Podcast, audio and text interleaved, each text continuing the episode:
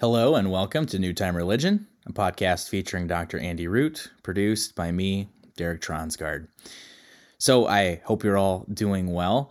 We're really excited around these parts because Andy just came out with his brand new book, Churches and the Crisis of Decline. It really is a wonderful book. Uh, some of you know this. I'm a practicing Lutheran pastor, and I found it super helpful for my own ministry as I try to figure out and stumble through church leadership in this secular age that's post pandemic, even though the pandemic's not really over, when it's clear that there's been this seismic shift in the church landscape and everybody's worried about resources and numbers and how it feels like this slow drip of decline that maybe we felt for the past few decades has now kicked into hyperdrive. And what Andy's book really did for me is it reframed all of that. It took the narrative that's out there about what's happening to the church, at least in the West, and it reframed it. It reframed what's possible for the church and what's possible for church leaders.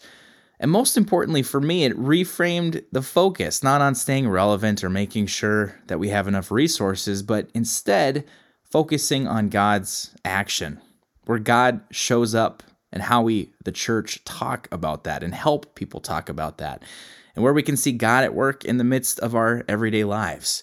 And I know this really does sound simple, but man, it's hard. It is so hard because often, so often, the demands of keeping a congregation going, just keeping those doors open, you just get sucked back into that resource mode of making sure that you have enough and that relevance mode of making sure that you have that slick and professional and polished presentation that's going to attract people to come into your doors. And when you get so wrapped up in that stuff, it is so easy to get distracted and lose sight of a living God, the living God, who's moving and who's active and who's alive apart from anything that we do or we don't do in our ministries. And so Andy's book was really helpful to me. And I'm really excited for all of you to read it if you haven't already. And so for today's episode, I actually got some time. I got together with Andy over Zoom one afternoon just a few days ago, and I picked his brain about some of the things that came up for me while I was reading it. And I know I really enjoyed our conversation. I hope you do too. I hope you get something out of it. Check out Andy's new book on Amazon when you get the chance. And without further ado, here's Andy. I think really the, the major takeaway of the book is trying to get right on what the crisis is that we actually face.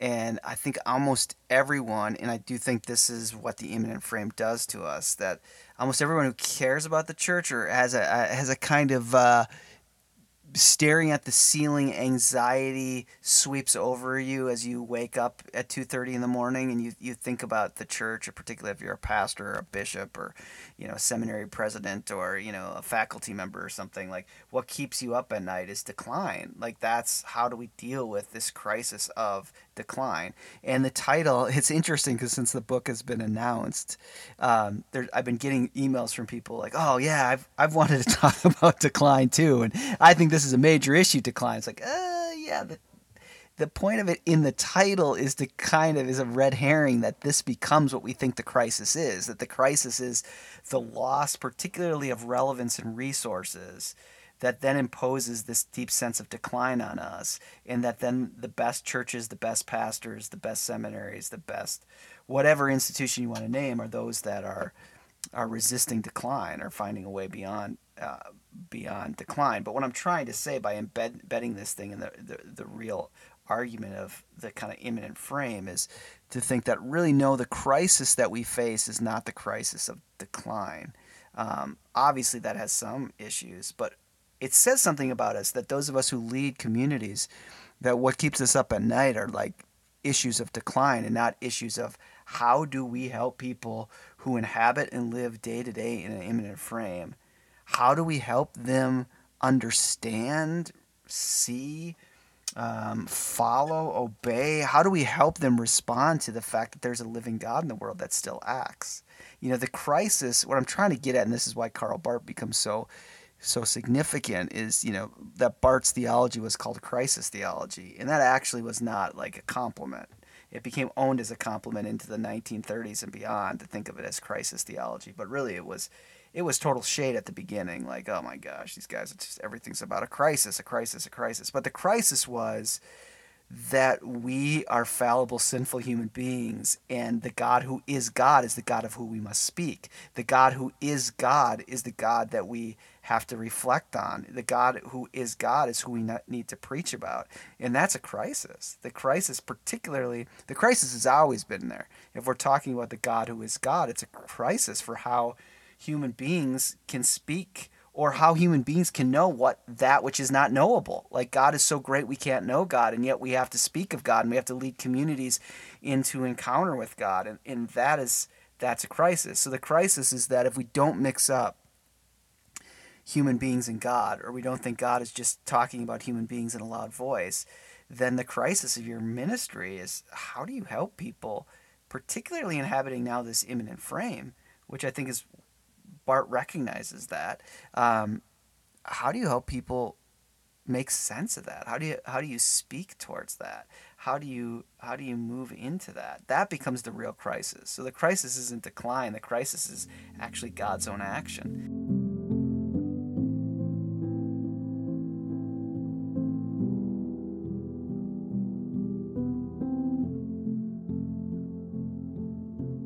People may hate this about my writing, but like I make up you know these characters that we follow through and and there's an experience of a young man who ends up in this church for multiple different reasons ends up at this bible study and is there because his grandmother has died and is is seeking for his grandmother's asked him to seek for god you know like to take care of his teeth save some money and try to find god in his life. So he ends up at his grandma's bible study uh, after she's died and he says you know i'm here to find god. And one of the responses of the of the women in the bible study is like uh, do we know how to do that? Do we? Can, I mean, can we help you? How do we do that? Like, you know, how do you Google that and, and, and it makes sense of it?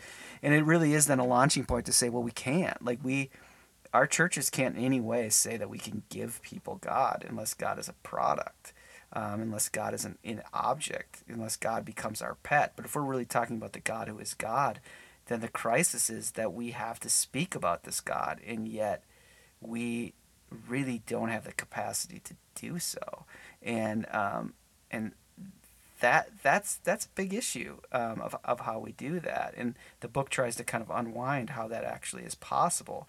But I think there's this deep temptation inside of a secular age in in the heaviness of the immanent frame, is to make God very consumable, and make God very kind of applicable. And um, I think one of the things we learn from Karl Barth's theology is that to really be faithful and really not even Barth's theology, but from Barth's ministry, is that to really be faithful to the depth of the, the gospel story is to remember that God is other and that um, and that we can't control this God and to try to do ministry out of the reality of saying the great word God again. And uh, that's what Karl Barth learned from um, a mentor of, of his in the in the Swiss socialist movement of what it means to say the great word God again. And I think ultimately that that's what this book is about: is how do we, as leaders of congregations, say the great word God again, and um, and then think of the church as fundamentally the kind of community that that witnesses to that, that that seeks for that, that tries to discern that.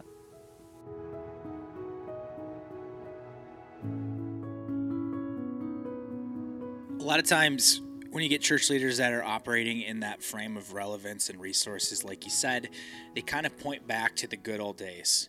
I think of my Lutheran tradition, a lot of churches have those confirmation photos on the wall where you can sort of flip through. I don't know if you ever experienced that at a church. And it seems like you go back to the 50s or 60s and those photos are full. And then the closer you get to the 2020s, it's just fewer and fewer and fewer kids. And so you can sort of see that narrative of decline so so called decline anyway on the wall. There's that sense of the good old days versus now. Do you think the church had an easier job in pointing out and talking about God's action before? I mean, is that just a challenge of the immanent frame, or is this something that the church has sort of wrestled with in the same capacity throughout the ages? Yeah, I mean, I try to trace this out in the book a little bit, thinking about even how the immanent frame got here. And, you know, in many ways, the, the early constructors of the immanent frame, if we want to, you know, again, none of them knew they were constructing an immanent frame, and no one. You, and, and, really yeah. quickly, just to catch people up who maybe haven't listened to all of our podcasts, the immanent frame is that sort of scientific worldview that we all have, whether we realize it or not. Where basically, yeah, reality is what you can see in front of you and sense and put to the test as opposed to realities that are beyond that. Is that a good explanation? Yeah, I mean, I don't know if I would say a scientific frame. I mean, science is part of it, but it's it's more than that. I would say that what the immanent frame is is a, a kind of um, it, you think of it as a frame, like a le- uh, like a picture you look through or a lens in which you see the world. And the immanent frame. Um, is the, the, the, the way that our, our vision, if you will, is, is kind of colored is more by natural material realities than by supernatural ones. So we, pre- we presume okay. that the system in which we live in is for the most part all natural and material um, and so that has certain kind of scientific dynamics to it like science perpetuates some of those presumptions or i should even say like certain kinds of science does that, or sci- forms of scientism do that. Um, but it's it's it's built on something a little bit different. I mean, it's ultimately built on I think this kind of enlightenment move of trying to dislodge both the church and the crown as the very center of our lives. Um, and particularly, it, it's trying to, I guess if this has a scientific element to it, I'm not sure, but uh, it does in the sense that it's trying to move out from the center of our lives or as a, a major form of explanation mystery. That, that it is just, it isn't the right way to respond anymore to be like, well, why does this weird cosmological phenomenon happen. What does that mean? Well, it's it's it's the mysteries of God. Or why do some babies live and other babies dies? It's it's the mystery of God. Like mystery is no. Or why does something you know? How how do the planets revolve around whatever? Like it's no longer in a good answer just to say it's mystery that does that. In other words, that it is the it's the kind of opaque, hidden knowledge of God that does that. Now there's a way to try to answer that. And so the immanent frame kind of moves moves the church and its kind of system of, of mystery, if you will, the medieval church and its its kind of system of mystery out from the center of, of explanation of our lives.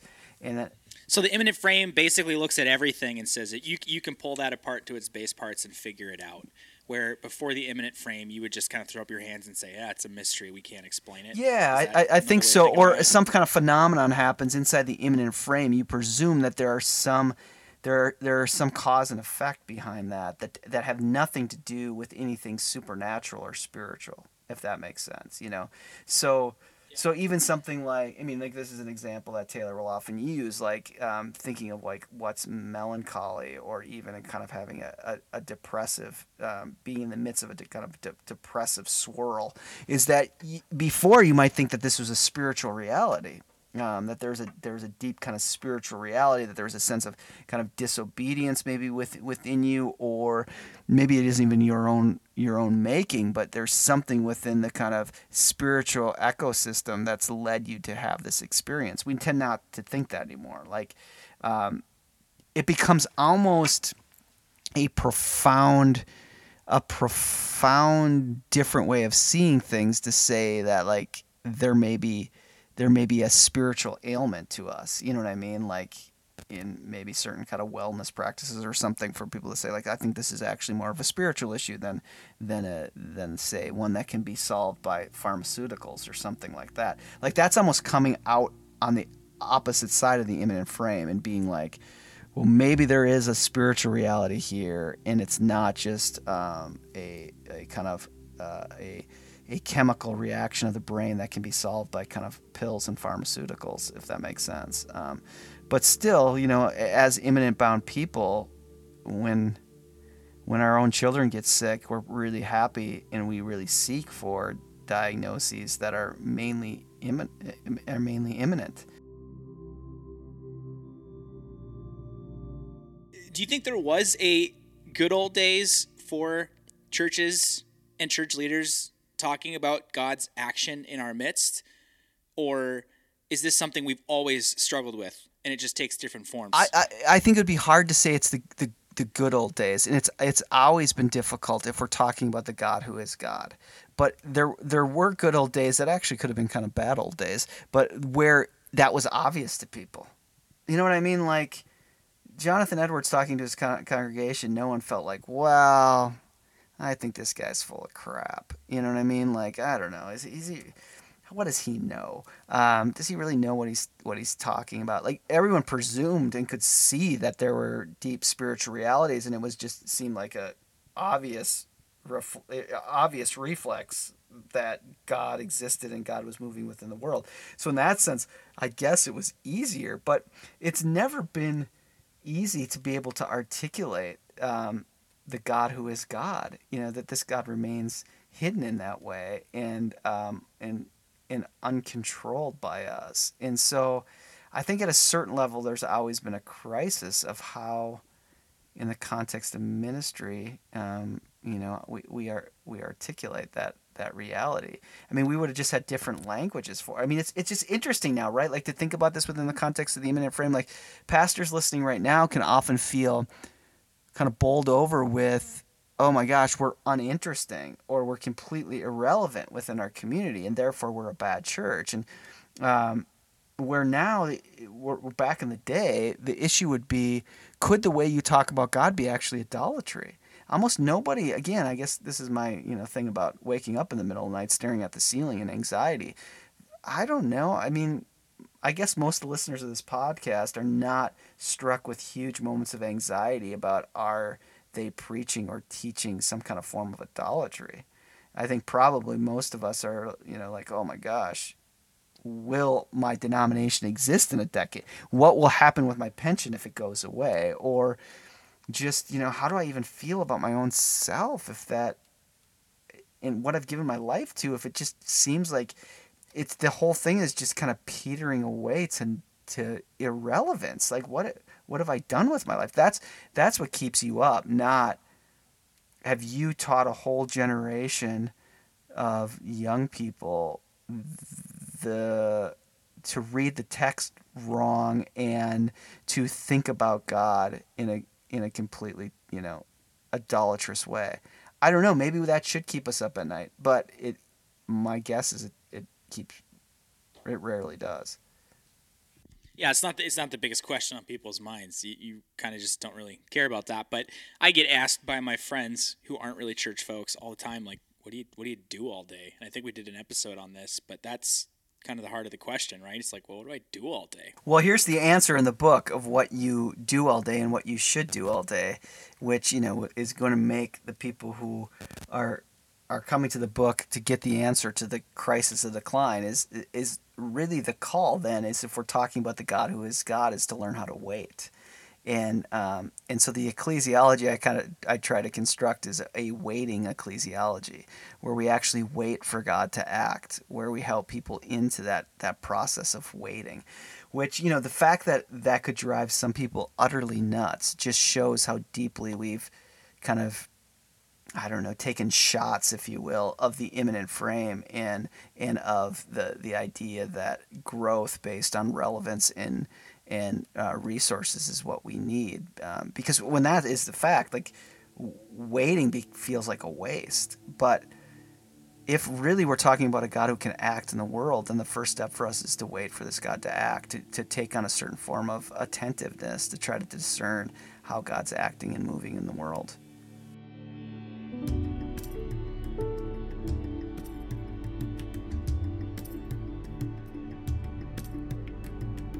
New Time Religion is a podcast featuring Dr. Andrew Root with me, Derek Transgard.